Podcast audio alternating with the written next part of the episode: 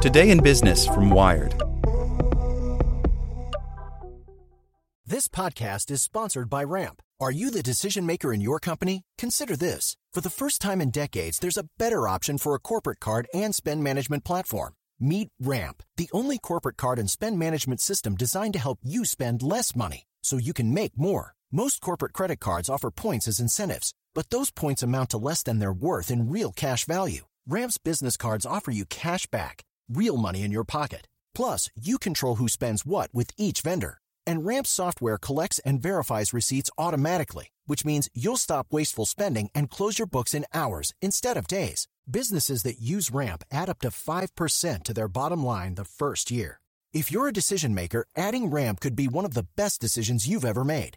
And now get $250 when you join Ramp for free. Just go to ramp.com slash easy. Ramp.com slash easy. R-A-M-P dot com slash easy. Cards issued by Sutton Bank and Celtic Bank members FDIC terms and conditions apply. As a longtime foreign correspondent, I've worked in lots of places, but nowhere as important to the world as China. I'm Jane Perlez, former Beijing bureau chief for the New York Times. Join me on my new podcast, Face Off US versus China, where I'll take you behind the scenes in the tumultuous US China relationship. Find Face Off wherever you get your podcasts. Today in Business from Wired. Support for this podcast and the following message comes from TD Ameritrade. TD Ameritrade's learning experience is curated from their vast library of exclusive content and customizes to fit your investing goals and interests. Get started at tdameritrade.com/education. COVID is pushing some mass transit systems to the brink. Riders are skittish, cleaning costs are soaring. Some, like the Bay Area's Caltrain system, face an existential crisis. By Aarian Marshall. On March 1st, the Bay Area's Caltrain rail system was in the midst of a $2 billion plan to electrify its tracks, replace its aging diesel locomotives, and run more trains between San Francisco and Silicon Valley. Now, officials warn that without serious funding help, about $100 million annually, Caltrain could shut down altogether. There are plenty of reasons why Caltrain is sui generis. Many stem from the strange, some might say perverted, governance structure of Bay Area Transit. Caltrain is managed by a board representing the three counties through which the rail line travels, and a ballot measure to request new funding needs to be approved by the boards of supervisors of each county, plus four separate transit boards. Last week, San Francisco supervisors declined to place a one eighth of a cent sales tax on the ballot in November, a measure that would keep the rail line, which has lost 95% of its riders since pandemic shutdowns began in the spring, afloat. The causes of Caltrain's woes are unusual, but its predicament may be a harbinger for other transit systems in the COVID 19 era. Transit is being stretched to the brink everywhere, says Steven Higashide, Director of Research at the research and advocacy organization Transit Center.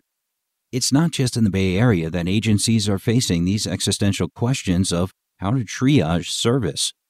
Public transit faces a near perfect storm ridership and fare revenue have dropped dramatically as some people work from home and others avoid mass anything. Each transit system is different, but even before the pandemic, fares generally covered only 20 to 25% of system operating costs. The rest comes from taxes, but tax receipts are falling at all levels of government amid the coronavirus induced economic downturn. Meanwhile, agencies are shelling out more in cleaning costs to protect riders and workers, and no one knows when Americans who have a choice will get back on the bus. The federal pandemic relief bill passed in April gave agencies a lifeline in the form of $25 billion, but that money won't last forever. A transit center analysis finds that the money allocated to the country's 10 biggest systems will last between 5 and 8 months. Some smaller systems could survive up to 2 years. New York's Metropolitan Transportation Authority, which alone carries 38% of the country's transit passengers, projects a funding shortfall of $3.9 billion for 2020. Los Angeles Metro says it will lose $1.8 billion by 2022. Cleveland's RTA says it's facing a 14% budget reduction. San Francisco's Municipal Transportation Agency, which provided more than 10% of Caltrain's $155 million budget this year, says it may have to cut the majority of its own bus lines. We are experiencing the greatest national disaster since World War II, says Jarrett Walker, a transportation consultant who has done work in the Bay Area. We should expect everything to be unprecedented. The debate over the future of Caltrain also raises larger questions about the purpose of public transportation and who the system should work for. Almost a quarter of the system's riders live in households with incomes topping $200,000 a year. And like other systems that rely on office workers, Metro North and LIRR in New York, Metrolink in LA, its ridership is suffering. Ridership has fallen less on systems where passengers are more likely to be middle class or essential workers. That has led critics to ask Do systems like Caltrain deserve a bailout? Why should sales taxes, regressive taxes that proportionally impact poor people more than their wealthier neighbors, help those systems survive? Does transit need a new way to pay for itself? Transportation is a means to an end, says Beth Osborne, who directs the transportation policy and advocacy organization Transportation for America. If transit is suffering right now, it's because there's a much bigger problem we need to solve. Critics of a Caltrain bailout hope that if the system's purse holders reach a compromise, it will help people who find it hard to afford a ride.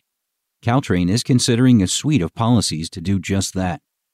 A new federal coronavirus relief bill could help bail out transit. One languishing in the House of Representatives would provide nearly $16 billion. And local taxes to help regional systems could end up on ballots in November. Caltrain board members could breach a compromise that allows them to do that this week. Ultimately, voters are going to come to the rescue, says Walker, the transit consultant. Or not. Like what you learned? Subscribe everywhere you listen to podcasts and get more business news at wired.com/business. For the ones who work hard to ensure their crew can always go the extra mile, and the ones who get in early so everyone can go home on time. There's Grainger, offering professional grade supplies backed by product experts so you can quickly and easily find what you need. Plus, you can count on access to a committed team ready to go the extra mile for you. Call, clickgranger.com, or just stop by. Grainger, for the ones who get it done.